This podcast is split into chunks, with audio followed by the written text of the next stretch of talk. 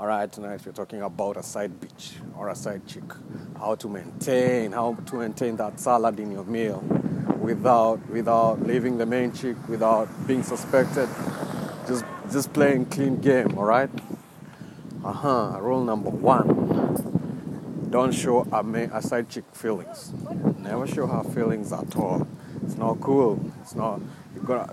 If you ever catch yourself having feelings, just shut them down do whatever. If you ever catch yourself uh, almost writing her a text, an SMS, telling her how, how you love her, how you miss her, please, brother, abort mission, abort that mission. All right. Uh, commandment number two: Never, ever, ever, ever, ever sleep at our place. You're not the one paying bills there, so that's not your crib. Plus, either way, she has a main dude you don't know. So it's not healthy for you. You may, you may, you may be killed. You know what will happen when the main nigga comes in. All right. So avoid sleeping at our place. Never sleep at our place. It's not cool. You're risking your life.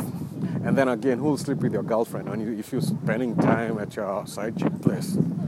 All right. yeah, it's not even good for you. Uh, number three, brother man, never ever shower at our place. Never shower at our place because you might go home and your wife or your girlfriend will notice a foreign scent. Uh, you know, our, beaches have a strong sense of smell, so please don't shower with our soap. If you have to shower, shower plainly. yeah, I know it's very not healthy, but for you to maintain your your relationship, just don't shower with our with our soap if you have to shower. All right, number five. I hope I hope I'm I'm doing I'm doing following the numbers right. Number five. Never ever ever text her. Please don't leave no traces behind, because you know you, you in this era of screenshots, she'll she'll screenshot a text that you sent to her, like oh okay, can I have a dick appointment tonight? Or are we having are we having pussy for dinner tonight? Please don't avoid such.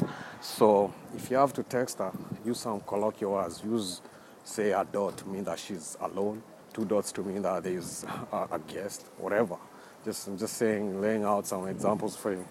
So follow those rules. So for now, I'll listen to my next podcast. I'll give you the next five. All right, cheers, brothers.